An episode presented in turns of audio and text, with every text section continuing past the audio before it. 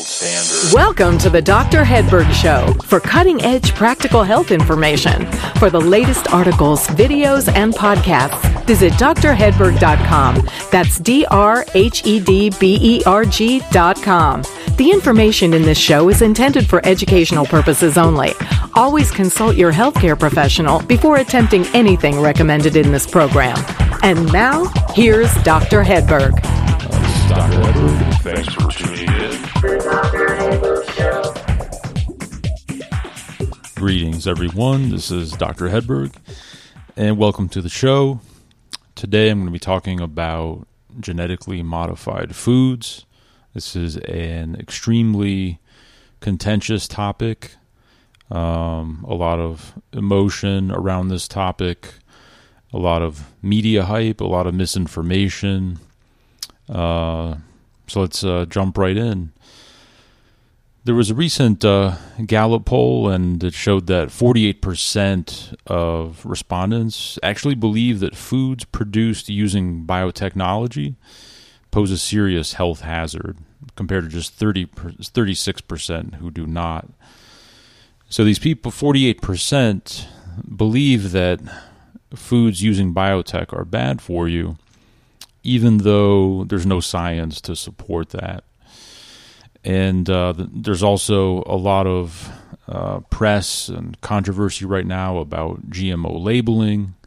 Currently, there are laws being passed. Uh, Vermont was the the first state to enact such a law requiring GMO labeling. So we'll talk about, you know, if that's even really necessary. But before we dig into this, let's just lay some bedrock for what what is a GMO actually, so that you can understand that. Uh, basically, scientists they extract DNA from an organism, they modify that DNA, and then they incorporate it into the genome of the same species or a different one.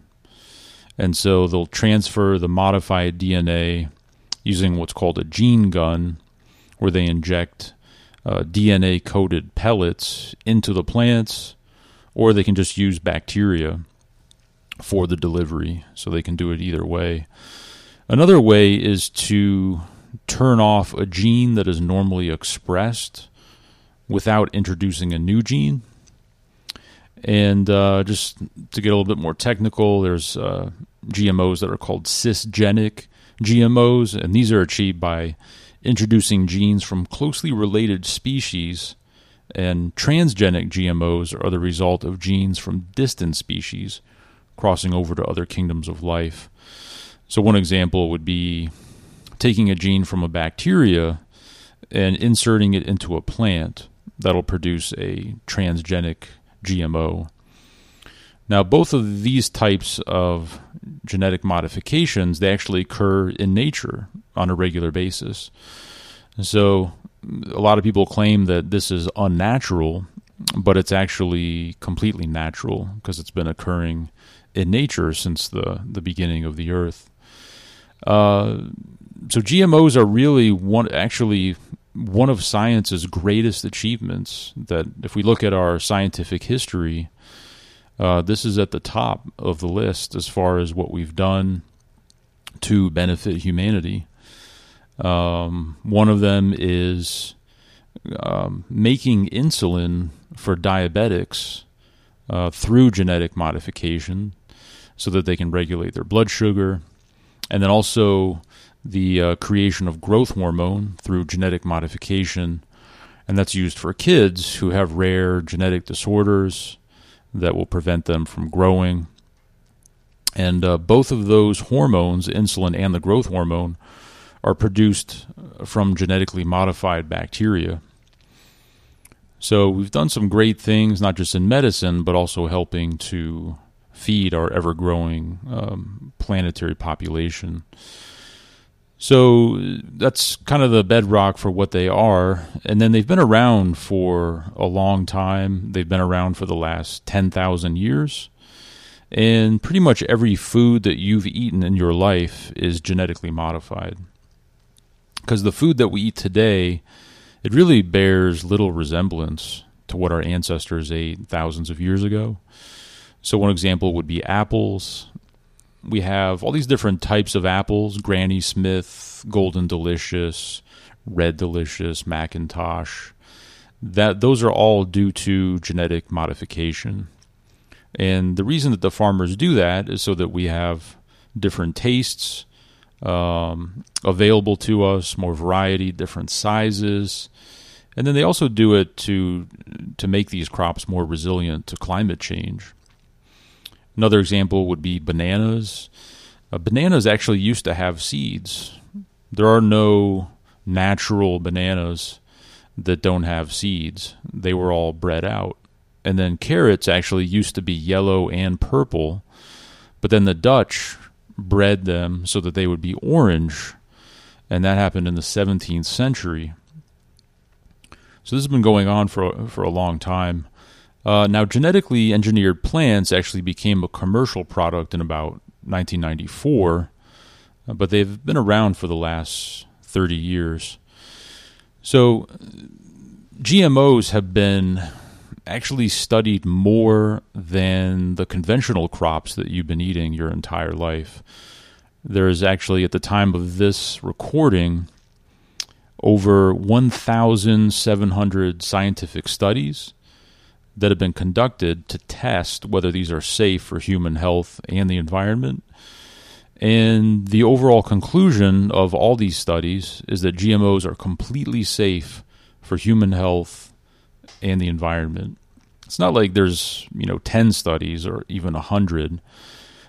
If something has that many studies over 1700, it just it doesn't need any more than that to show that it's safe and it also shows the responsibility of the biotech world in ensuring that these crops are safe for us and the environment.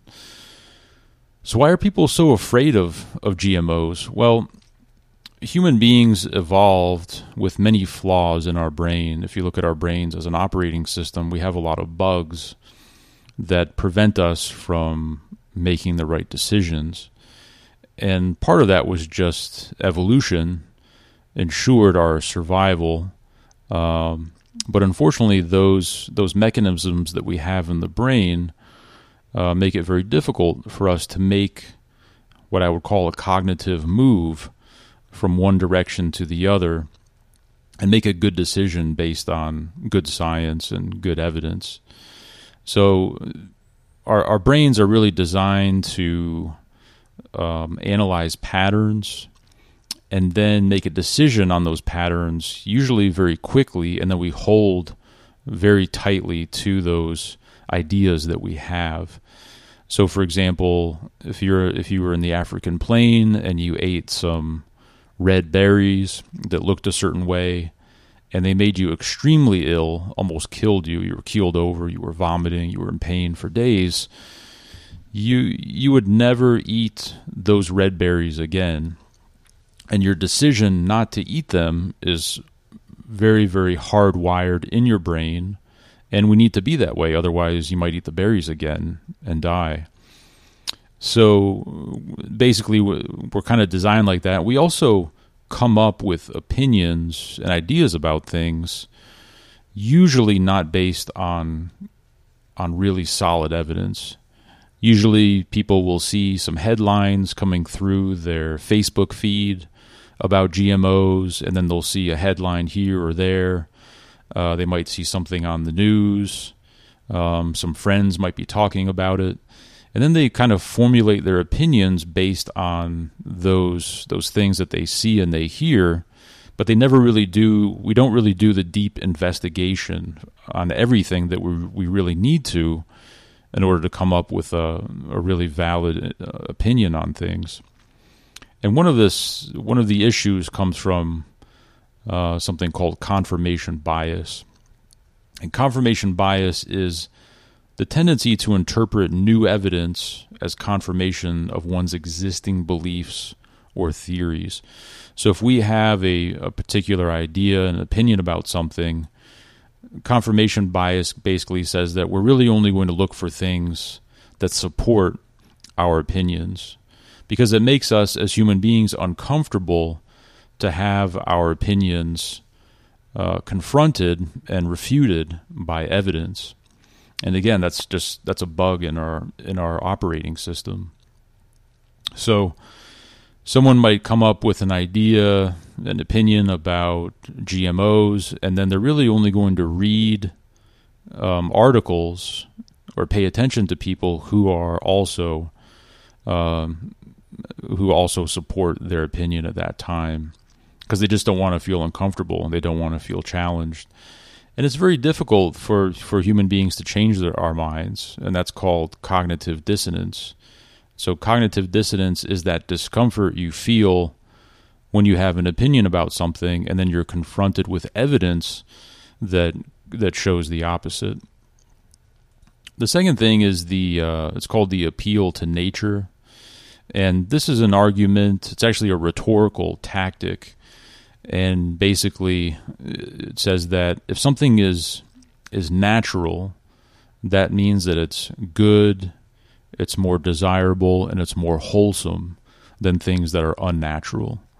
And that ties perfectly into the GMO debate because people look at GMOs as unnatural, but this is a, a clear logical fallacy where you know if you really confront someone who thinks that that something if something is natural that makes it better and you really start to go down that rabbit hole they'll immediately feel uncomfortable because clothes are not natural farms aren't even natural. For thousands of years before farming, 10,000 years ago, and, um, we didn't have farms. We just ate what was available to us in nature, or we hunted. And so farming is not even natural. An organic farm is not natural.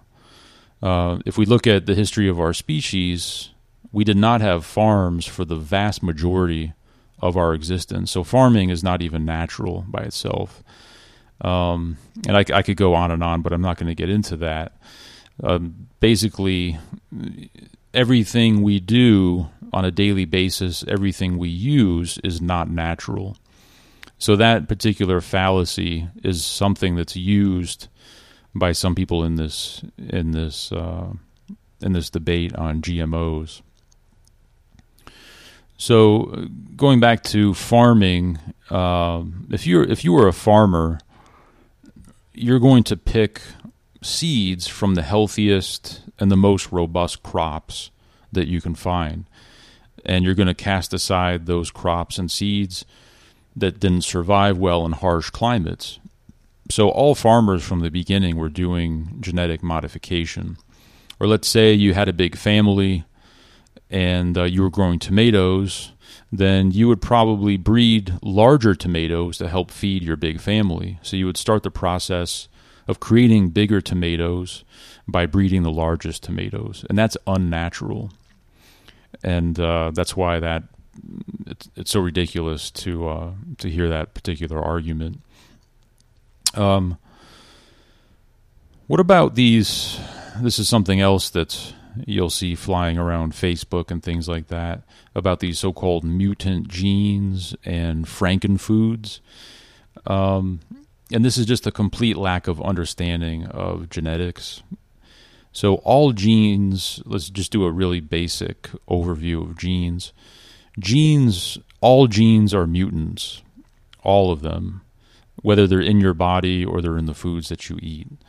In fact, there was a great article written uh, I think it was a German uh, evolutionary biologist about how all human beings are GMOs. Uh, we're all mutants. We all have genes that are constantly mutating on a daily basis.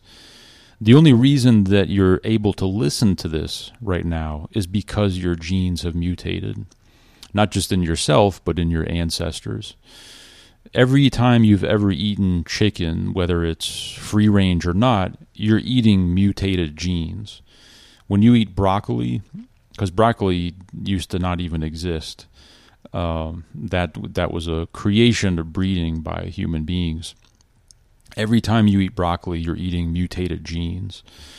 So all genes are constantly mutating based on our environment, what we eat, our stress levels, and this has created this hysteria, um, and it's just basic ignorance about genetics. So, if you really want to understand that, talk to a geneticist or an evolutionary biologist, someone who really knows more than I do or anybody does on this particular topic of mutant genes and frankenfoods so you can get a clear scientific explanation of what's really going on.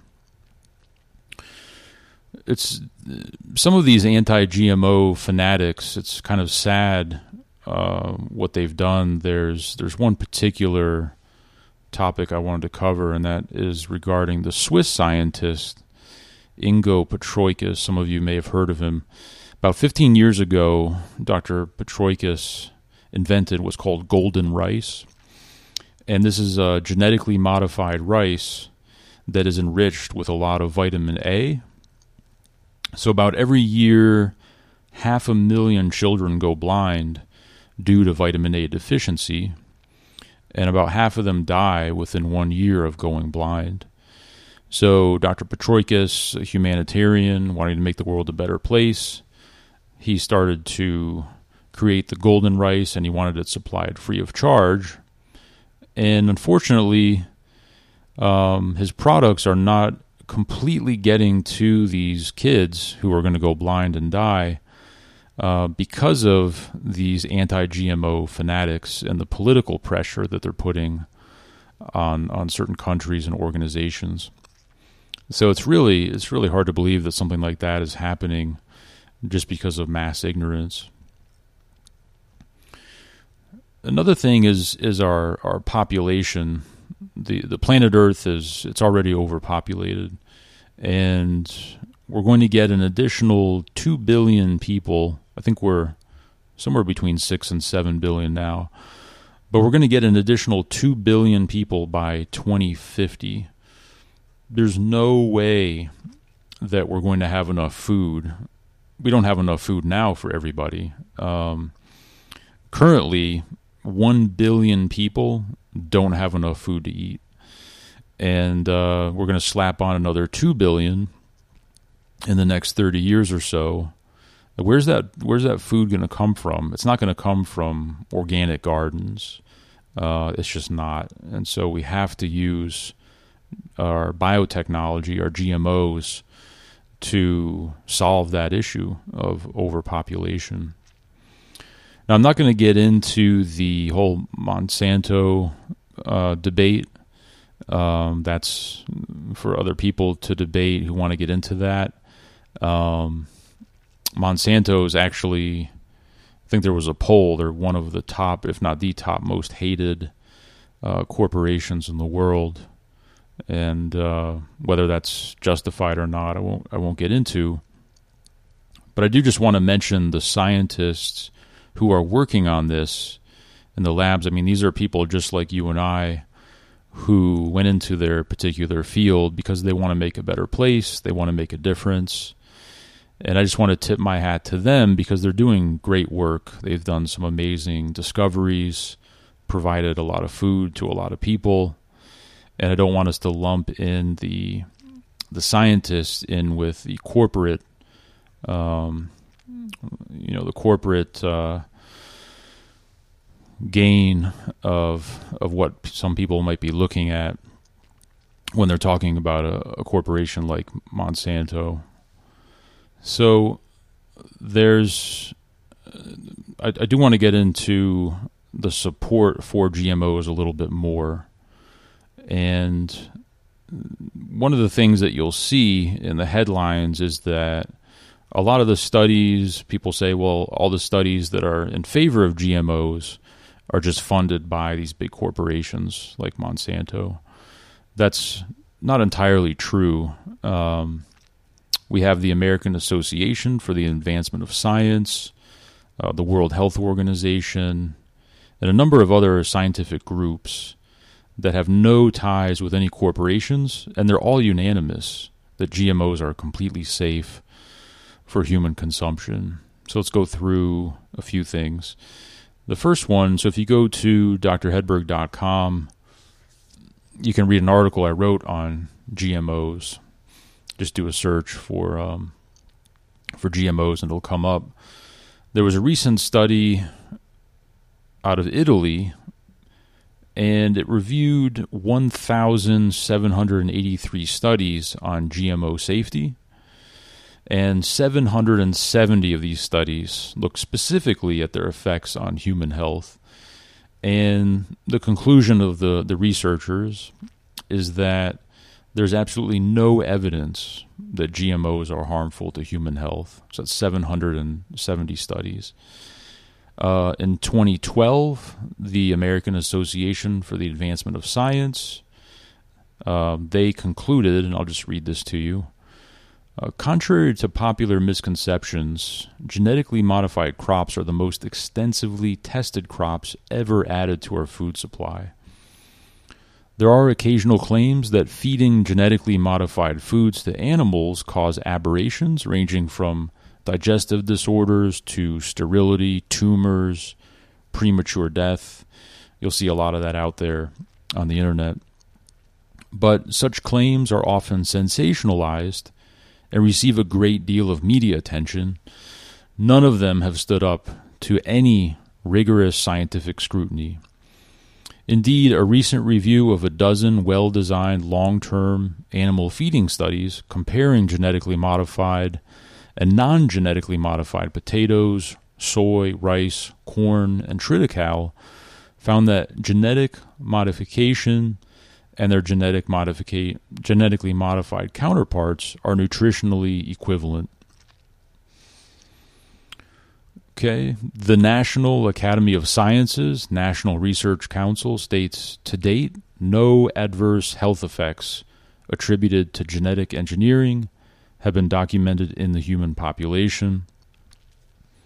The World Health Organization states genetically modified foods currently traded on the international market have passed risk assessments in several countries and are not likely nor have been shown to present risks for human health. The European Union, which has not been really not favorable at all to GMOs, simply for political reasons, uh, they published a huge report. I think about 268 pages report. You can download it for free. They stated in this uh, 2010 research review the main conclusion to be drawn from the efforts of more than 130 research projects covering a period of more than 25 years of research and involving more than 500 independent research groups is that biotechnology, and in particular GMOs, are not per se more risky than conventional plant breeding technologies. So it's very clear the amount of rigorous scientific analysis of GMOs far exceeds anything that has ever been done for non GMO foods that we've been happily eating for years. And there are actually some molecular biologists who say that GMOs are actually safer than our current conventional non GMO crops. And that's simply because there's so much more data to support their safety. They've been over studied, kind of like with um, aspartame and artificial sweeteners, which I'm going to do a podcast on as well. Um, because of the public and the political pressure and the media, these things are overly studied just to calm everyone down and uh, that's just a fact. GMOs have had more studies to support their safety than non-GMO crops. The other thing that that a lot of people don't know is that it takes 12 years of rigorous scientific analysis and testing before any GMO is approved for commercial use. So it's not like they just throw these things out on the market. That's 12 years uh, of scientific analysis by scientists who have our best interests at heart. They're not in these labs, uh, you know, wringing their hands and laughing and, and wanting this to be spread out, you know, into the population so that we're harmed. Um, they follow extremely rigorous scientific standards and checks, and 12 years is, is plenty to, to test these things. Now, there are a few concerns that we can talk about, um, but let's let's lay a little little bit of groundwork because a lot of people talk about conventional crops, GMO crops versus organic foods. And organic is becoming more and more diluted. And a lot of people are buying organic foods. They're paying a lot more than they should for foods that aren't even really all that much different than conventional foods. So, for example, the same active ingredient on the pesticides that organic farmers use is also used in conventional foods. It's called Bacillus thuringiensis or BT. This is a, a protein that's toxic to insects and it's reduced significantly reduced the amount of insecticides, chemical insecticides that we need to keep our plants from insect infestation. Um, it works because the insect larvae eat it and they die. Uh, this, there's a, the second technique is with something like an herbicide, and that's like glyphosate, and that's Roundup. Glyphosate is a chemical, of course, and glyphosate is 25 times less toxic than the caffeine in a cup of coffee in the morning. So again, the dose makes the poison. Obviously, if you consumed a lot of glyphosate, you would get sick. Just like if you consume too much caffeine, you would get sick. It's a chemical. Um, and I'm not defending Roundup or Monsanto glyphosate. Again, I'm not going to get into that uh, particular debate. Uh, but we have to keep that in mind that the amount, the dose, does make the poison if you drink too much water, you're going to get sick. If you consume, if you eat too many blueberries, you're going to get insulin resistance. Um, so that's just something to think about in regard to these pesticides. So there are a few legitimate concerns that could have impact the entire planet, and that's herbicide resistance and what's called gene exclusion. So basically, if weeds become too resistant to our herbicides, then we could have a problem. Uh, but we can't blame GMOs for that because we've been using herbicides uh, before GMOs became a commercial product. And then genetic exclusion, that basically becomes a problem when we lose diversity in a gene pool of different crops. So each GMO is required to be the exact same DNA before it goes to market, so there's no variation. And that allows for good control of the crops. But if a particular insect or weed would target this DNA at a massive level, then we could run the risk of losing all of the crops. But again, that would be if this wasn't tightly controlled and studied uh, like it is. So, those are just some things to think about and all of the pro uh, GMO people, scientists, of course, they think about that and they do everything they can to prevent that from happening. Um, so how how can we make this practical for you? Um, let's go through the main GMOs that are in use today, and hopefully this will allay some of your fears. The first one is corn. Uh, now, corn is just not really a healthy food anyway to eat all the time or to eat a lot of. The fatty acid profile isn't all that great. Um, there's not you know a tremendous amount of vitamins and minerals in corn, and it's something that should be eaten in moderation anyway. Um, I just eat corn when it's in season, so my body gets a big break from it. You know, nine, ten months out of the year, I just don't eat a lot of corn and because I like to eat things seasonally like that. So that's one food, corn, that you really shouldn't be eating a lot of anyway, all the time. So if you got some glyphosate um, a, f- a couple times a week for a month or two, that's there's no evidence that that would harm you. So it's not something to worry about. Now, if you ate corn that had glyphosate on it every day, all the time, then that could be a concern. The next one would be cottonseed oil. Very, very poor oil, for poor fatty acid composition. I do everything I can to avoid cottonseed oil. It's probably the lowest quality oil in our food supply. It's in salad dressings and some processed foods. And again, you should avoid processed foods anyway. And the and when you buy salad dressing in the store, um, even if it's you know organic, it's it's really not good quality. I mean, it's just not really well put together. So uh, we make our own salad dressings. Rapeseed, that's the genetically modified crop used to make canola oil. Canola is another very low quality oil found in processed foods. I don't recommend eating it. Soy. Soy is almost completely genetically modified these days.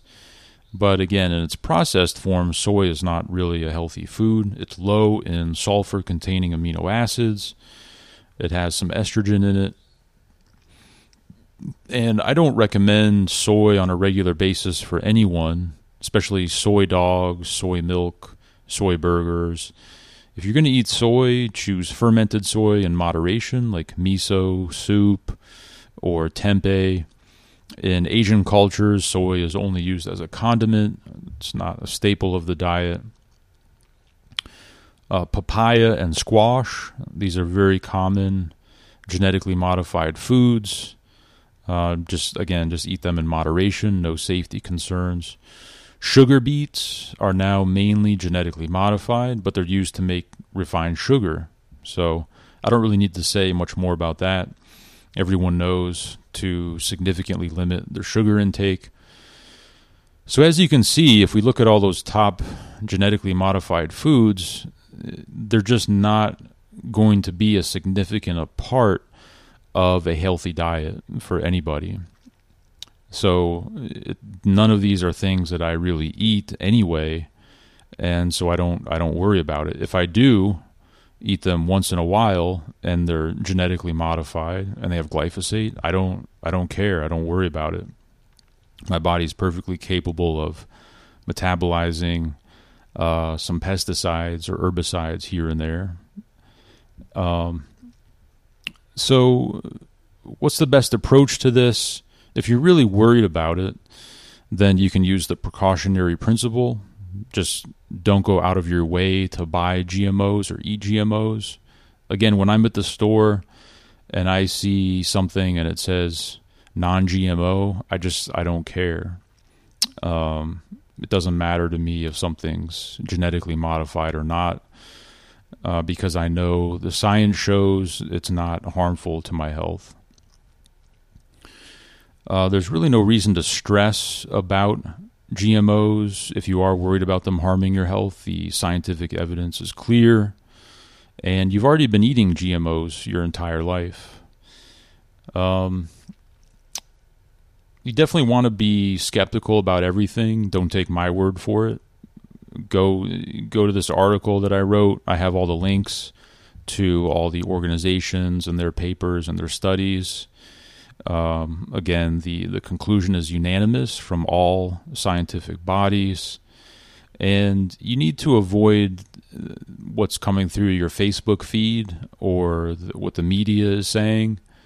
Um, actually, I just found out that 70% of the articles that are shared on Facebook were never actually read by the person sharing the article. So all of your friends are sharing articles that they don't even read uh, the vast majority of the time. And so you have to question the source. And there's a big difference between a blog article or just some article written by someone on the internet and scientific research. They're, they're not even in the same category. All papers go through a rigorous scientific peer review with other experts because uh, I'm definitely not an expert on genetics or evolutionary biology or molecular biology. And so I'm going to be looking to those particular experts, people who have PhDs and master's degrees in those areas, to get valid scientific information. I'm not going to look to Greenpeace or um, some of these other organizations or blogs that put out information that is um, scientifically scientifically invalid.